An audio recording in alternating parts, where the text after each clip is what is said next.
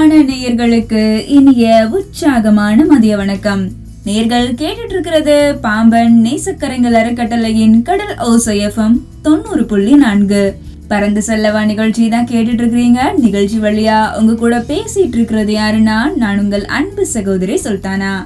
நாம இப்போ நம்ம பறந்து செல்லவா நிகழ்ச்சியோட முதல் பகுதிக்கு தான் வந்திருக்கோம். நம்ம நிகழ்ச்சியோட முதல் பகுதின்னு எடுத்துக்கிட்டோம்னாலே அது பெண்களுக்கு ஒரு சல்யூட் பகுதியா தான் இருக்கும். அந்த விதத்துல இன்னைக்கு நாம இந்த ஒரு விஷயத்துக்காக நம்ம வீட்டுல இருக்கக்கூடிய அக்காக்களையும் அம்மாக்களையும் பாராட்டுக்கள் மூலமா கைத்தட்டலை கொடுத்து அவங்கள உற்சாகப்படுத்த போறோம்னா, வெயில் காலமும் வந்துருச்சு. வெயில் காலத்துல வந்துட்டு எல்லாருமே ரொம்ப தண்ணி குடிக்கணும் இல்லையா? அதுதான் உடம்புக்கு ரொம்ப ஆரோக்கியமான ஒரு விஷயம். மனுஷங்க நாம நம்மளை ஜாக்கிரதையா பார்த்துப்போம். ஆனா அஞ்சறிவு உள்ள ஜீவைகள், அதாவது பறவைகள், இதெல்லாம் இருக்கும் இல்லையா? பறவைகள் மட்டும் கிடையாது, விலங்குகளுமே சொல்லலாம். அதுங்களுக்கெல்லாம் இந்த வெயில் காலத்துல தண்ணி குடுக்கறது வந்துட்டு சாதாரண விஷயம் கிடையாது. எல்லாரும் இந்த விஷயத்த பண்ணவுமே மாட்டாங்க. ஸோ ஒரு சிலர் தான் அப்படி பண்ணுவாங்க. இந்த மாதிரி வெயில் காலத்துல ஒரு கொட்டாங்கச்சிலேயோ இல்லைன்னா ஒரு பிளாஸ்டிக் டப்பாலேயோ ஏதோ ஒரு விதத்துல அது ஒரு மரத்துக்கடியிலையோ, அதாவது நம்ம வீட்டு வாரன்னு சொல்லுவாங்க, அதுக்கு கீழே இருக்கக்கூடிய பகுதிகள்லையோ இந்த மாதிரி தண்ணியை ஊற்றி வைக்கிறதுனால அந்த பறவைகளும் வந்து தண்ணி குடிச்சிட்டு அதோட தாகத்தை தீர்த்துட்டு போகுது இல்லையா? ஸோ இந்த மாதிரி நிறைய பேர் நம்ம பகுதிகளில் பண்ணிட்டு இருக்காங்க. ஸோ இந்த நிகழ்ச்சியில் இந்த விஷயத்தை கேட்கறதன் மூலமா இன்னும் நிறைய பேர் பண்ணணும் அப்படின்றதுக்காகத்தான் அந்த விஷயத்தை நான் பகிர்ந்துக்கிறேன். ஸோ அந்த ஒரு விஷயத்துக்காக, அதாவது இந்த வெயில் காலத்துலேயும் பறவைகளுக்கும் விலங்குகளுக்கும் தண்ணி வைக்கக்கூடிய விஷயத்துக்காக நம்ம கண்டிப்பாக கைத்தட்டலை நேயர்களுக்கு கொடுத்தே ஆகணும். கைத்தட்டல்கள் நேயர்களுக்காக வந்துகிட்டு இருக்கு. நான் கொடுக்கக்கூடிய இந்த கைத்தட்டல்கள் நேயர்களாகிய உங்களுக்கு பிடிச்சிருந்ததுன்னா உங்களோட கருத்துக்களையுமே நீங்க எங்க கூட பகிர்ந்துக்கலாம். நேயர்களோட கருத்துக்களை பகிர்றதன் மூலமா தான் நான் கொடுக்கக்கூடிய தகவல்கள், பாராட்டுக்கள் நேயர்களாகிய உங்களுக்கு பிடிச்சிருந்ததா, பயனுள்ள விதத்துல இருந்ததா அப்படின்னு என்னால தெரிஞ்சுக்க முடியும். அதனால நேயர்களோட கருத்துக்கள் வரவேற்கப்படுகின்றன அப்படின்றத உங்கள்கிட்ட சொல்லிக்கிறேன். நேர்கள் கேட்டுட்டு இருக்கிறீங்க, இது பாம்பன் நேசக்கரங்கள் அறக்கட்டளையின் கடல் ஓசை FM-904. பறந்து செல்லவா நிகழ்ச்சி வழியா உங்க கூட பேசிட்டு இருக்கிறது யாருன்னா, நான் உங்கள் அன்பு சகோதரி சுல்தானா தான். தொடர்ந்து இணைந்திருங்கள். இன்னும் புது தகவல் நேயர்களுக்காக காத்துக்கிட்டு இருக்கு.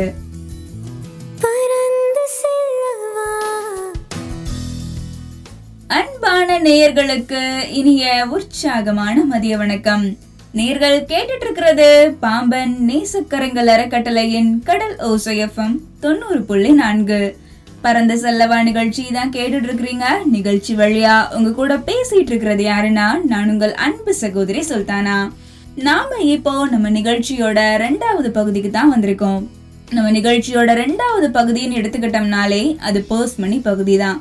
அந்த விதத்துல இன்னைக்கு என்ன ஒரு பயனுள்ள சிக்கன தகவலை உங்கள்கிட்ட நான் சொல்ல போறேன்னா, இது ஒரு கிராஃப்ட் மெத்தட் தான். வீட்டில் இருக்கக்கூடிய வேஸ்டான பொருட்களை வச்சு ஒரு ஸ்டாண்டு, அதாவது சட்டையெல்லாம் கொளுக்கி போடக்கூடிய ஒரு ஸ்டாண்ட் எப்படி பண்ணுறது அப்படின்றது தான் இன்னைக்கு நம்மளோட நிகழ்ச்சியோட ரெண்டாவது பகுதியான பர்ஸ்மணி பகுதியில் நம்ம பார்க்க போகிறோம். அதாவது இப்போ வந்துட்டு வீட்டில் இருக்கக்கூடிய இந்த ரெஜிபம் அப்படின்னு சொல்லுவாங்க, தெர்மாக்கோல் அப்படின்னு சொல்லுவோம் இல்லையா? அந்த தெர்மாக்கோல் வந்துட்டு வீட்டில் இருக்கும். கடலுக்கு போகிற எல்லாரோட வீட்லையுமே கண்டிப்பாக தெர்மாக்கோல்ன்றது இருக்கும். ஸோ இந்த நிகழ்ச்சி கேட்டுட்டு இருக்கிற தங்கச்சிகள் யாராவது இப்படி பண்ணணும் அப்படின்னு யோசிச்சிங்கன்னா, நல்லா க்ரியேட்டிவாக அவங்களோட திறமையை மெருகேற்றக்கூடிய விதத்தில் நீங்கள் பண்ணி பாருங்கள். உங்களுக்கு இது ரொம்பவுமே ஒரு நல்ல ஒரு விஷயமா இருக்கும். உங்களோட திறமையை இது மெருகேற்றக்கூடிய விஷயமாகவுமே இருக்கும். ஏன்னா வேஸ்டான திங்ஸ்லேருந்து ஒரு பிரயோஜனமான ஒரு பொருளை பண்ணுறது ஒரு க்ரியேட்டிவான ஒரு விஷயம். அது நம்மளோட வாழ்க்கையை வசப்படுத்தக்கூடிய விதத்தில் தான் இருக்கும். புது புது கற்பனையான சிந்தனைகளை நமக்குள்ள உருவாக்கும். எந்த ஒரு பொருளையும் வேஸ்ட் பண்ணணும் அப்படின்ற எண்ணத்தையே நம்ம மனசுல வரவிடாது. ஸோ அதனால அதை ட்ரை பண்ணி பாருங்க. வீட்டில் இருக்கக்கூடிய தெர்மாக்கோல், அது ஒரு நம்மளோட ஒரு கையோட அந்த நீரா இருக்கும் இல்லையா, அதுல ஒரு பாதி அளவுனாலும் ஓகே தான். அதாவது இந்த முழு அடி ஸ்கேல் இருக்கும்ல, அந்த அளவுனாலும் ஓகே தான். ஒரு 2 சட்டையை நம்ம தொங்க போடுற அளவுக்காவது அந்த ஒரு கிராஃப்ட் இருக்கணும். ஸோ வீட்டில் இருக்கக்கூடிய இந்த பேனா, ஸ்கூல் படிக்கிற பசங்கள்லாம் ரீஃபில் பென் யூஸ் பண்ணுவாங்கல்ல, அந்த ரீஃபில் பெண்ணெல்லாம் முடிஞ்சு போச்சுன்னா அந்த மூடியெல்லாம் சும்மா தான் இருக்கும். அதை தூக்கி போடுறதுக்கு அந்த மூடியை நம்ம ஒரு ஸ்டாண்டாக யூஸ் பண்ணிக்கிட்டோம்னா நமக்கு அது ரொம்ப யூஸ்ஃபுல்லாக இருக்கும். எப்படி பண்ணுறதுன்னு சொல்கிறேன், நோட் பண்ணி வச்சுக்கோங்க. இந்த தெர்மாக்கோல்னு சொல்கிறோம் இல்லையா, அந்த ரெஜிபம் இருக்கும்ல, அதை எடுத்துக்கோங்க. அதில் வந்துட்டு நம்ம வீட்டில் எவ்வளோ பேனா மூடிகள் இருக்கோ அவ்வளோ பேனா மூடிகளையுமே நீங்கள் அதில் ஒட்டி விட்டுக்கலாம். குறைஞ்சபட்சம் உங்கள்கிட்ட எப்படியும் ஒரு 3 இல்லைன்னா ஒரு 4ஆவது இருக்கும்ல. ஸோ கொஞ்சம் ஒரு சின்ன ஒரு பெருவிரலோட அளவு இடைவெளி விட்டு ஒட்டி விட்டுக்கோங்க. ஃபெவிக்விக் போட்டு ஒட்டுங்க, 5 ரூபாய்க்கு விற்கும்ல, அதை வாங்கி ஒட்டுங்க. ஒட்டினதுக்கப்புறமா அது நல்லா காஞ்சிரும். அதுக்கப்புறம் டபுள் சைட் டேப்புன்னு ஒன்று விற்கும், அதை வாங்கிட்டு என்ன பண்ணுங்கள், அந்த ரஜீபமோட பின்னாடி உள்ள பக்கத்தில் ஒட்டி விட்டுருங்க. ஒட்டி விட்டுட்டு அந்த தெர்மாக்கோல் பின்னாடி ஒட்டுறோம் இல்லையா, ரஜீபம்னு சொல்கிறது தெர்மாக்கோல் தான், அதை ஒட்டி விட்டதுக்கப்புறமா செவுத்தில் நீங்கள் எந்த இடத்துல ஒட்டணும்னு நினைக்கிறீங்களோ, உங்களோட வீட்டு கதவுலையோ எதுவானாலும் சரி தான், அதுக்கு ஓரத்தில் நம்ம ஒட்டி விட்டோம்னு வைங்களேன். இந்த மாதிரி சட்டை மட்டும் கிடையாது, ஷாலு அப்புறம் குட்டி குட்டி துப்பட்டா இது எதுவாக இருந்தாலுமே நம்ம அதில் போட்டு ஈஸியாக நம்மளோட வேலையை நம்ம கம்மி பண்ணிக்கலாம். இதுக்காக பீரோவில் மடித்து வச்சுக்கிட்டு அப்படிலாம் கிடையாது, சும்மா நம்மளோட வீட்டில் க்ரியேட்டிவாக யோசித்தோம் அப்படின்னு நம்ம அம்மாவும் பெருமையாக பேசுவாங்கல்ல. ஸோ இந்த பர்ஸ் மணி பகுதியில் இன்றைக்கி நம்ம பார்த்த விஷயம் உங்களுக்கு பிடிச்சிருக்கோன்னு நினைக்கிறேன். நேர்கள் கேட்டுட்டு இருக்கிறீங்க இது பாம்பன் நேசக்கரங்கள் அறக்கட்டளையின் கடல் ஓசை FM 90.4 பறந்து செல்லவா நிகழ்ச்சி வழியா உங்க கூட பேசிட்டு இருக்கிறது யாருன்னா நான் உங்கள் அன்பு சகோதரி சுல்தானா. தொடர்ந்து இணைந்திருங்கள், இன்னும் புது தகவல் நேயர்களுக்காக காத்துக்கிட்டு இருக்கு.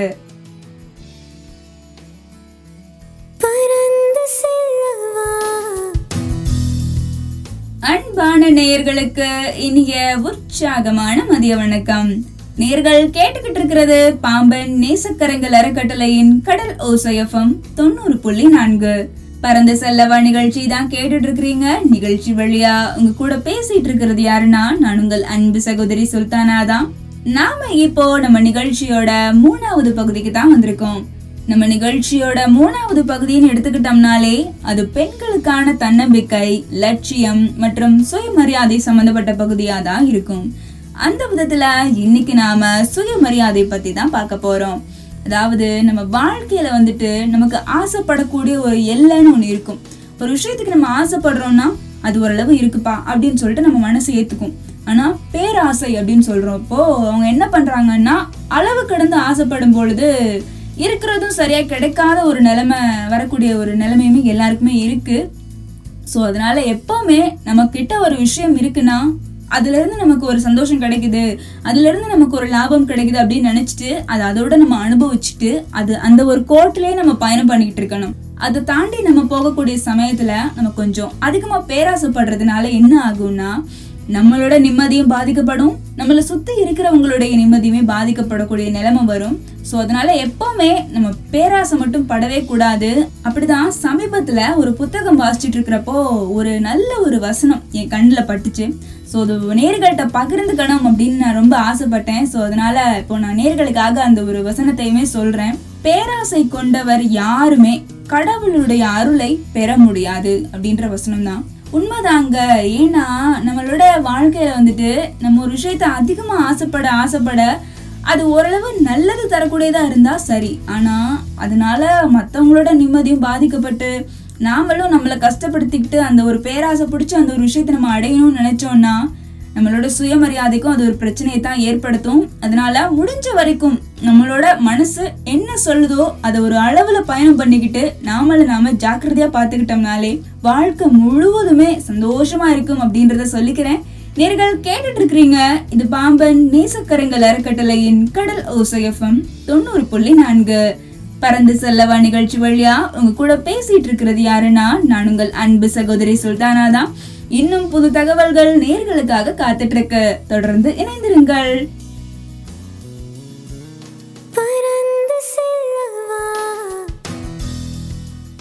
அன்பான நேர்களுக்கு இனிய உற்சாகமான மதிய வணக்கம். நேர்கள் கேட்டுட்டு இருக்கிறது பாம்பன் நேசக்கரங்கள் அறக்கட்டளையின் கடல் ஓசை FM 90.4 பறந்து செல்லவா நிகழ்ச்சி வழியா உங்க கூட பேசிட்டு இருக்கிறது யாருன்னா நான் உங்கள் அன்பு சகோதரி சுல்தானா.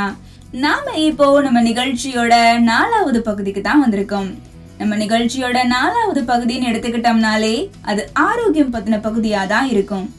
அந்த விதத்துல இன்னைக்கு என்ன ஒரு ஆரோக்கிய தகவலை நேயர்களுக்காக நான் கொண்டு வந்திருக்கேன்னா, நம்ம வீடுன்னு எடுத்துக்கிட்டோம்னாலே இந்த சாப்பாடை சாப்பிடாதவங்க யாருமே இருக்க முடியாது.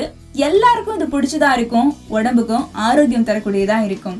அதுதான் பழைய சாதம். இது எல்லாரோட வீட்லயுமே இருக்கும். நைட்லாம் சாதம் மிஞ்சிருச்சுன்னா அதுல தண்ணி ஊற்றி வச்சிருவாங்க.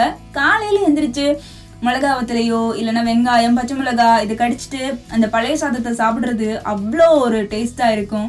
அது சாப்பிட்றதுக்கு அப்புறமும் ஒரு ஏப்பம் ஒன்று வரும், அது அந்த நாளையே மகிழ்ச்சி ஆக்கிரும் நமக்கு. ஸோ அதனால எப்பவுமே பழைய சாதம் வந்துட்டு எல்லாருமே சாப்பிடுவோம் இல்லையா. ஸோ அந்த விதத்தில் என்ன நான் இப்போ சொல்ல வரேன்னா, பழைய சாதம் சாப்பிட்றதன் மூலமா நம்ம உடம்புக்கு ஆரோக்கியம் கிடைக்குது. காரணம் என்னன்னா, நிறைய பேருக்கு அல்சர் இருக்கும். இந்த மாதிரி அல்சர் பிரச்சனைலாம் நிறைய பேர் சமாளிச்சிருப்போம். அடிவயிறு வந்துட்டு அப்படியே வலிச்சிட்டு இருக்கும், அதே சமயம் அந்த இடத்துல ஏதோ சுரண்ட மாதிரியே இருக்கும், நம்மளோட அடிப்பகுதி அரிச்சிட்டு போகிற மாதிரி இருக்கிற ஒரு பிரச்சனையை கொடுக்குற ஒரு நோயின்னு எடுத்துக்கிட்டோம்னாலே அது அல்சர் நோய் தான். அது ரொம்ப சிரமமான ஒரு நோய். முடிஞ்ச வரைக்கும் காலை உணவை யாரும் தவிர்க்காதீங்க. எவ்வளோ பிரச்சனை வந்தாலும் சாப்பாடு தான் நமக்கு முக்கியம் அப்படின்றதுக்காக காலையில் கஞ்சி இருந்தாலும் பரவாயில்ல, அதை சாப்பிட்ருங்க, உடம்பை பார்த்துக்கோங்க, ஆரோக்கியமாக எல்லாரும் இருங்கன்னு சொல்லிக்கிறேன். நம்ம உடம்புல இருக்கக்கூடிய குட்டி குட்டியாக நோயை ஏற்படுத்தக்கூடிய பாக்டீரியாஸுமே உடம்புல இருக்கும். இந்த அல்சர் பிரச்சனை வந்ததுக்கு அப்புறமா நம்ம வயிற்றில் இருக்கக்கூடிய மைக்ரோப்ஸ் எல்லாம் என்ன ஆகும்னா உடம்புக்கு கெடுதல் விளைவிக்குமா. அந்த உடம்புக்கு கெடுதல் விளைவிக்கக்கூடிய அந்த மைக்ரோப்ஸ் எல்லாம் அல்சர்னாலேயும் நம்ம குடல் பாதிக்கப்பட்டிருக்கும். அதே சமயம் இந்த மைக்ரோப்ஸுமே நம்ம உடம்புக்குள்ளே தான் இருக்கும். இந்த நுண்ணுயிரிகள் எல்லாம் நம்ம உடம்புல இருக்கிறதன் மூலமா என்ன ஆகும்னா மேலும் மேலும் நமக்கு நோய் தான் வரும். அப்படி இருக்கிற சமயத்துல இந்த பழைய சாதத்துல என்ன ஒரு மகத்துவம் இருக்குன்னா, பழைய சாதத்துல இருக்கக்கூடிய அந்த குளிர்ச்சி அது உடம்புக்குள்ள போறதன் மூலமா இந்த மாதிரியான பிரச்சனைகளை ஈஸியா சரி பண்ணும். முக்கியமா அல்சர் இருக்கிறவங்களுக்கு பழைய சாதம் வந்துட்டு ஒரு நல்ல ஒரு ஸ்டெபிலைசரா இருக்கும், அதாவது நடுநிலைப்படுத்தியா இருக்கும். எப்படி அதிகமா உரப்பு சாப்பிட்டதுக்கு அப்புறமா சீனி சாப்பிட்றோமோ அந்த மாதிரி தான் இந்த பழைய சாதமும். நம்ம குடல் பாதிக்கப்பட்டு புண்ணாகி ரொம்ப டேமேஜ் ஆகி இருக்கும். அந்த சமயத்துல அந்த இடத்துல மைக்ரோப்ஸுமே இருக்கும். அந்த மாதிரியான பிரச்சனைகள் எல்லாம் நமக்கு சரி பண்ணி நம்ம உடம்ப ஆரோக்கியப்படுத்துறதுக்கு பழைய சாதம் ரொம்ப ரொம்ப ஹெல்ப் பண்ணுது. ஸோ முடிஞ்ச வரைக்கும் உடம்பு பார்த்துக்கோங்க, ஆரோக்கியமா இருங்க, பழைய சாதத்தையும் சாப்பிடுங்க அப்படின்னு சொல்லிக்கிறேன். நீங்கள் கேட்டுட்டு இருக்கிறீங்க இது பாம்பன் நேசக்கரங்கள் அறக்கட்டளையின் கடல் ஓசை எஃப்எம் 90.4 பறந்து செல்லவா நிகழ்ச்சி வழியா உங்க கூட பேசிட்டு இருக்கிறது யாருன்னா நான் உங்கள் அன்பு சகோதரி தான். தொடர்ந்து இணைந்திருங்கள், இன்னும் புது தகவல் நேயர்களுக்காக காத்துக்கிட்டு இருக்கு.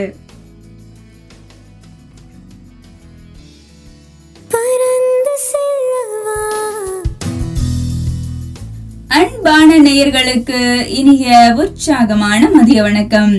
நேயர்கள் கேட்டுட்டு இருக்கிறது பாம்பன் நேசக்கரங்கள் அறக்கட்டளையின் கடல் ஓசை எஃப்எம் 90.4 பறந்து செல்லவா நிகழ்ச்சி தான் கேட்டுட்டு இருக்கிறீங்க. நிகழ்ச்சி வழியா உங்க கூட பேசிட்டு இருக்கிறது யாருன்னா நான் உங்கள் அன்பு சகோதரி சுல்தானா. நாம இப்போ நம்ம நிகழ்ச்சியோட 5வது பகுதிக்கு தான் வந்திருக்கோம்.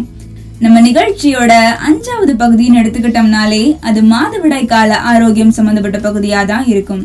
அதுலயும் இளம் பருவத்தில் இருக்கக்கூடிய பெண்கள், வளரிளம் பெண்கள்னு சொல்லுவோம் இல்லையா, அவங்க சந்திக்கக்கூடிய பிரச்சனைகள், அது மட்டும் இல்லாம அவங்க சந்திக்கக்கூடிய பிரச்சனைகளுக்கான தீர்வு என்ன அப்படின்றது தான் நம்மளோட 5வது பகுதியில எப்பவுமே நம்ம பார்த்துட்டு இருக்கோம். அந்த விதத்துல இன்னைக்கு நான் என்ன ஒரு பயனுள்ள தகவலை நேயர்களுக்காக கொண்டு வந்திருக்கேன்னா, தழும்பு இருக்கு இல்லையா, தழும்பு அது வந்துட்டு நிறைய பேருக்கு இருக்கும்.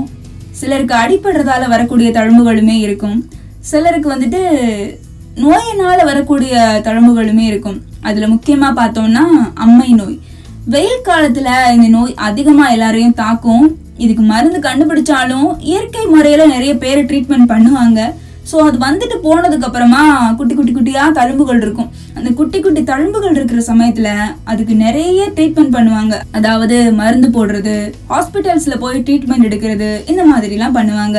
அதுலேயும் டீனேஜ் பிள்ளைங்கன்னு சொல்லுவாங்க, வளரிளம் பிள்ளைங்க, அவங்களோட முகத்துலலாம் இந்த மாதிரி வந்துச்சுன்னா அவங்களோட முகம் கொஞ்சம் நல்லா இருக்கணும் அப்படின்னு நினச்சிட்டு நிறைய ட்ரீட்மெண்ட் பண்ணுவாங்க. மற்றவங்கள விட இந்த மாதிரி இருக்கக்கூடிய வளரிளம் பிள்ளைங்களுக்கு தான் இந்த மாதிரி அம்மை நோயோடைய தழும்புகள் எல்லாம் வர்றதுக்கான வாய்ப்புகள் இருக்குது. அது சரி பண்ணுறதுக்கு வீட்டிலையே மருந்து இருக்குன்னு சொல்கிறப்போ நம்ம ஹாஸ்பிட்டல்ஸ்க்குலாம் போக வேண்டிய அவசியம் கிடையாது. ஸோ அதுக்கு என்ன பண்ணணும் அப்படின்றது தான் இன்றைக்கி நான் சொல்ல போகிறேன். நம்ம வீடு எடுத்துக்கிட்டோம்னாலே இதில் கருவேப்பிலை கண்டிப்பாக இருக்கும். ஸோ கருவேப்பிலை, கசக்கசா அப்படின்னு சொல்லுவோம் இல்லையா, அந்த கசக்கசா, அப்புறம் மஞ்சள், அதாவது கஸ்தூரி மஞ்சள்னு சொல்லுவோம்ல அது, இது 3 தான் முக்கியமாக எடுத்துக்கணும். கருவேப்பிலை ஒரு கைப்பிடி அளவு எடுத்துக்கோங்க, கசக்கசாவும் கொஞ்சமாக சேர்த்துக்கோங்க, அதுக்கப்புறமா கஸ்தூரி மஞ்சள் ஒரு துண்டு போதும். இது 3ஐயும் தண்ணி ஊற்றி நல்லா பேஸ்ட்டாக அரைச்சிக்கோங்க.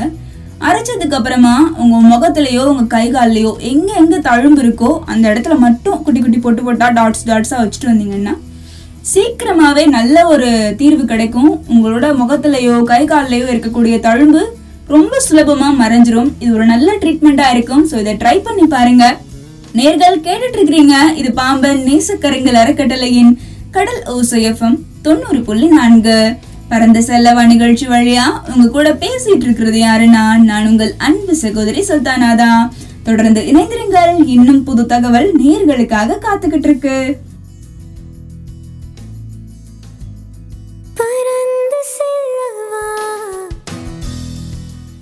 அன்பான நேயர்களுக்கு இனிய உற்சாகமான மதிய வணக்கம்.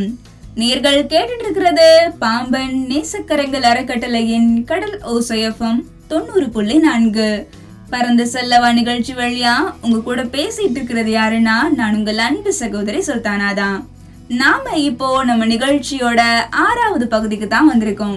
நம்ம நிகழ்ச்சியோட 6வது பகுதின்னு எடுத்துக்கிட்டோம்னாலே அது மன ஆரோக்கியம் பத்தின பகுதியா தான் இருக்கும். அந்த விதத்துல இன்னைக்கு நாம எதை பத்தி பார்க்க போறோம்னா, பயத்தை பத்தி தான் பார்க்க போறோம். அதாவது பயங்கிறது ஒரு நெகட்டிவான ஒரு பவர்னு சொல்லலாம். அது ஒரு எதிர்மறையான ஒரு சக்தியா இருக்கிறதால எல்லாருக்குள்ளேயும் அது ஈஸியா போய் பூந்து விளையாடுறது அப்படின்னு சொல்லலாம். ஒரு விஷயம் நம்ம கேள்விப்பட்டிருப்போம், அது ஒரு சாதாரண விஷயமா இருக்கும், அதுல அவ்வளோ பெரிய மேட்டர் எல்லாம் இருக்காது. ஆனா அந்த விஷயத்த ஒருத்தவங்க சித்தரிச்சு சொல்றாங்க இல்லையா, அதை கேட்கிறப்போ நம்ம மனசு அப்படியே பதறும். அங்க என்ன நடக்குதுன்னு கூட நமக்கு சரியா தெரிஞ்சிருக்காது. ஆனா அவங்க இட்டுக்கட்டி பேசக்கூடிய ஒரு விஷயத்த கேட்டதுக்கு அப்புறமா ஒருவேளை இதான் நடந்திருக்குமோ அப்படின்னு சொல்லிட்டு நம்ம மனசு அப்படியே பதற ஆரம்பிக்கும். நமக்கு பிடிச்சவங்களுக்கே இப்போ ஏதோ ஒரு பிரச்சனை அப்படின்னு சொல்லி சொல்கிறாங்கன்னு வைங்களேன், அது பாதி உண்மையாக கூட இருக்காது. ஆனால் நம்ம மனசு ஐயோ ஏதோ ஆயிடுச்சு போச்சு இவங்கன்னா இப்படி சொல்கிறாங்க அப்படின்னு நம்மளை யோசிக்க வைக்கும். ஸோ இந்த ஒரு தருணத்தில் தான் நம்ம கொஞ்சம் ஜாக்கிரதையாக இருக்கணும். பயத்துக்கு நம்ம இப்போ இடத்த கொடுத்துடவே கூடாது. பயம் வந்தால் ஒரு இலவச இணைப்பாக பதட்டமுமே வரும். அந்த மாதிரி யாராவது இருந்தீங்கன்னா உங்கள் மனசை மட்டும் கொஞ்சம் ரிலாக்ஸாக வச்சுக்கோங்க. உங்களுக்குள்ளேயே நீங்கள் பேசிக்கோங்க, இதெல்லாம் ஒரு பிரச்சனையே இல்லை, சரி பண்ணிடலாம், ஒன்றும் இல்லை விடு அப்படின்னு ரிலாக்ஸாக பேசுங்க. உங்கள் மனசு ரொம்ப சாந்தமாயிடும். அதுக்கப்புறம் யார் என்ன சொன்னாலும் அது ஒரு பொய்யான விஷயமா இருந்தாலும் நம்ம மனசு அவ்வளோ கஷ்டத்தை நமக்கு கொடுக்காது. அதனால முடிஞ்ச வரைக்கும் ஈஸியான ஒரு வழி இருக்குன்னா நம்ம மனசுக்கிட்ட நம்ம பேசுறது தான் நம்ம பிரச்சனையெல்லாம் சரி பண்ணுறதுக்கான வழி. அதுக்கு நம்ம பயப்படணும், அது நம்ம பயந்ததுக்கு அப்புறம் அந்த பதட்டத்தோட போய் ஒரு விஷயத்தை பண்ணணும் அப்படின்லாம் அவசியம் கிடையாது. உங்ககிட்ட இப்போ பயம் வந்துருச்சுன்னு வைங்களேன், அந்த பயத்தை அப்படியே தூக்கி போட்டுட்டு அதுக்கு உங்கள் மனசுக்கு ஒரு உத்வேகத்தை நீங்கள் கொடுங்க. அப்படி நீங்கள் உத்வேகத்தை கொடுக்கறதன் மூலமாக உங்களுக்கு ஒரு புத்துணர்ச்சி கிடைக்கும். அதனால தைரியமாக இருங்க, மனசை எப்பவும் சாந்தப்படுத்திக்கோங்க அப்படின்னு சொல்லிக்கிறேன்.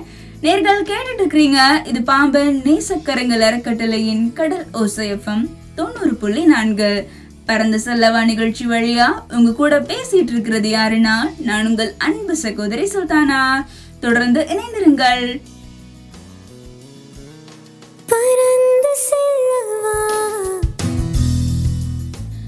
அன்பான நேயர்களுக்கு இனிய உற்சாகமான மதிய வணக்கம். நேர்கள் கேட்டுட்டு இருக்கிறது பாம்பன் நேசக்கரங்கள் அறக்கட்டளையின் கடல் ஓசை எஃப்எம் 90.4 பரந்து செல்லவா நிகழ்ச்சி வழியா உங்க கூட பேசிட்டு இருக்கிறது யாருன்னா, நான் உங்கள் அன்பு சகோதரி சுல்தானா தான். நாம இப்போ நம்ம நிகழ்ச்சியோட 7வது பகுதிக்கு தான் வந்திருக்கோம். நம்ம நிகழ்ச்சியோட 7வது பகுதின்னு எடுத்துக்கிட்டோம்னாலே அது பெண்களுக்கான வெற்றி கதைகள் பகுதியா தான் இருக்கும்.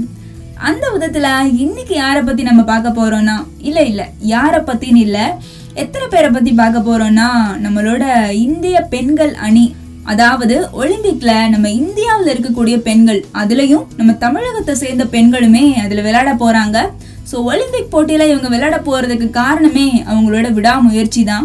அதுலயும் நம்ம தமிழகத்தை சேர்ந்த பெண்களுமே அதுல கலந்து விளையாட போறாங்க. அவங்க நல்லா விளையாடுறதுக்காக நம்ம கண்டிப்பா அவங்கள ஊக்கப்படுத்தியே ஆகணும். ஸோ இதில் அவங்களோட விடாமுயற்சி எப்படி இருந்துச்சு, அவங்க இதுக்குள்ளே போகிறதுக்கு அவங்களோட அந்த ஒரு தனித்திறமையும் அந்த ஊக்கப்படுத்தக்கூடிய எண்ணமும் அவங்களுக்குள்ளேயே தான் அவங்க உருவாக்கிக்கிட்டாங்க. ஸோ இதில் அவங்க கலந்துக்கிறதுக்கான முக்கிய காரணமே அவங்களோட தன்னம்பிக்கை தான். அதுலேயும் குழுவாக இவங்க விளையாடுறாங்க. இதில் அவங்களோட தன்னம்பிக்கை மட்டும் கிடையாது, அவங்களோட திறமையுமே இருக்குது. ஸோ விளையாட்டு அப்படின்னு சொல்லிட்டு நிறைய பேர் அதை ஒதுக்குவாங்க. இப்போ ஸ்கூல் படிக்கிற காலம்னு எடுத்துக்கிட்டோம்னா, வீட்டு பீரியட் தானே, இதில் போய் விளையாண்டு என்ன செய்ய போகிறோம், வா சும்மா படம் அடித்து விளையாடுவோம், சும்மா ஏபிசிடி விளையாட்டு சொல்லி விளையாடுவோம், பாட்டுக்கு பாட்டு விளையாடுவோம், இந்த மாதிரி நிறைய பேர் ஸ்கிப் பண்ணுவாங்க. ஆனால் அப்பெல்லாம் பண்ணக்கூடாது. நமக்கு கிடைக்கிற வாய்ப்பை நம்ம சரியாக பயன்படுத்திக்கிட்டோம்னாலே நம்ம போகக்கூடிய இடத்துக்கு சரியாக போயிடுவோம். அதனால முடிஞ்ச வரைக்கும் நமக்கான வாய்ப்பை தேடி நாம் போக பார்க்கணும். இல்லை நம்மளை தேடி வரக்கூடிய வாய்ப்பை நம்ம சரியாக பயன்படுத்திக்கணும். அதனால நம்ம எப்பவுமே தன்னம்பிக்கையோட இருக்கணும். ஏன்னா இவங்களுமே இந்த தமிழகத்தை சேர்ந்த பெண்கள் இருக்காங்க இல்லையா, தமிழகத்தை சேர்ந்த வீராங்கனைகள் யாருன்னா அர்ச்சனா, தனலக்ஷ்மி, அப்புறம் ஹிமாஸ்ரீ, தனேஸ்வரி, இந்த அக்காலாம் விளையாட போறாங்க. இந்தியன் டீம்ல சேர்ந்துட்டு ஒலிம்பிக்ல போக போறாங்க. அதுலயும் எந்த ஒரு விளையாட்டுக்காக இவங்க போக போறாங்கன்றது நான் ஆரம்பத்திலேயே சொல்ல விட்டுட்டேன். ரிலே அப்படின்னு சொல்லுவாங்க. அதாவது ஒரு குச்சியை கொடுத்துட்டு அதை ஒருத்தர் மாத்தி கொடுத்துக்கிட்டே போகணும், ஆனா ஓடிக்கிட்டே இருக்கணும். இதுதான் அந்த விளையாட்டோட ஒரு ரூல்ஸா இருக்கும். ஸோ இந்த ஒரு விளையாட்டுக்கு தான் நம்ம தமிழகத்தை சேர்ந்த பெண்களுமே போய் விளையாட போறாங்க. ஸோ அதுக்கு அவங்களை நம்ம உற்சாகப்படுத்திடலாம். அது மட்டும் கிடையாது. ஏன் இதை நான் சொல்றேன்னா, இவங்களுமே சாதாரண குடும்பத்துல பிறந்தவங்க தான். அதே சமயம் தன்னோட வாழ்க்கையில தனக்கு வரக்கூடிய வாய்ப்பை சரியா பயன்படுத்திக்கிட்டு இப்போ ஒரு நல்ல நிலைமைக்கு அவங்க போகிறதுக்கு காரணமா அவங்களோட திறமையை அவங்க சொல்லக்கூடிய அளவுக்கு உயர்ந்திருக்காங்கன்னா அவங்களோட தன்னம்பிக்கை மட்டும்தான் அதுக்கு காரணம். ஸோ நிகழ்ச்சி கேட்டுட்டு இருக்கிற ஒவ்வொருத்தவங்களும் விளையாட்டு திறமையும் தனக்குள்ள இருந்துச்சுன்னா நல்லா விளையாடுங்க. அதனால யாராவது கேலி பண்ணுவாங்களோ, நம்மளை கஷ்டப்படுத்திடுவாங்களோ அப்படின்லாம் நினைக்க வேணாம். நம்மள மனசுக்கு என்ன சரின்னு படுதோ அதை நம்ம சரியா பண்ணோம்னாலே யாருக்கும் நம்ம பயப்பட வேண்டிய அவசியமே கிடையாது. முடிஞ்ச வரைக்கும் எந்த ஒரு வேலையை செய்யும் போதும் அதுல நம்ம முழு ஈடுபாடோட செஞ்சோம்னாலே நமக்கான வெற்றி நம்ம தேடிக்கலாம். இன்னைக்கு நம்ம நிகழ்ச்சியோட வெற்றி கதைகள் பகுதியில இந்திய ஒலிம்பிக் போட்டியில ரிலேயா கலந்து விளையாட போற நம்ம தமிழகத்தை சேர்ந்த பெண்களை பத்தின கதை உங்களுக்கு பிடிச்சிருக்கும், பயனுள்ள விதத்துல இருக்கும் அப்படின்னு நான் நினைக்கிறேன். நேர்கள் கேட்டுட்டு இருக்கிறீங்க, இது பாம்பன் நேசக்கரங்கள் அறக்கட்டளையின் கடல் ஓசை FM 90.4 பறந்து செல்லவா நிகழ்ச்சி வழியா உங்க கூட பேசிட்டு இருக்கிறது யாருன்னா நான் உங்கள் அன்பு சகோதரி சுல்தானா தான். தொடர்ந்து இணைந்திருங்கள்.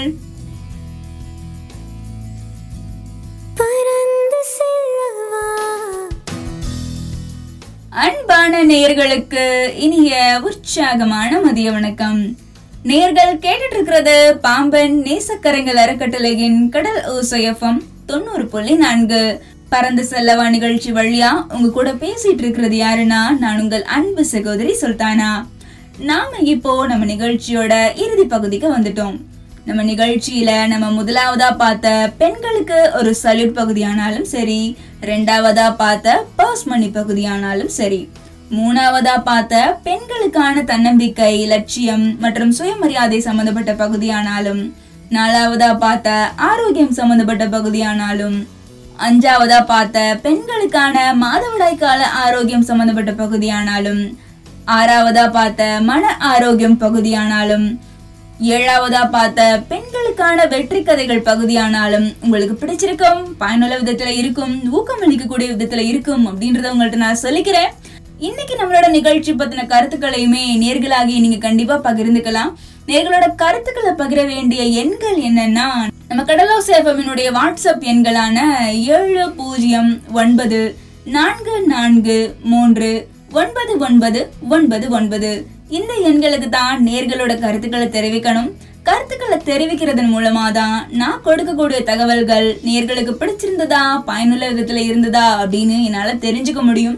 நேர்களோட கருத்துக்கள் வரவேற்கப்படுகின்றன அப்படின்றத உங்கள்கிட்ட சொல்லிட்டு இருக்கிறது யாருன்னா நான் உங்கள் அன்பு சகோதரி சுல்தானா தான். நேர்கள் கேட்டுட்டு இருக்கிறீங்க, இது பாம்பன் நேசக்கரங்கள் அறக்கட்டளையின் கடல் ஓசை FM 90.4. இப்போ நான் கிளம்ப வேண்டிய நேரமும் வந்துருச்சு, போயிட்டு வரேன். தொடர்ந்து இணைந்திருங்கள்.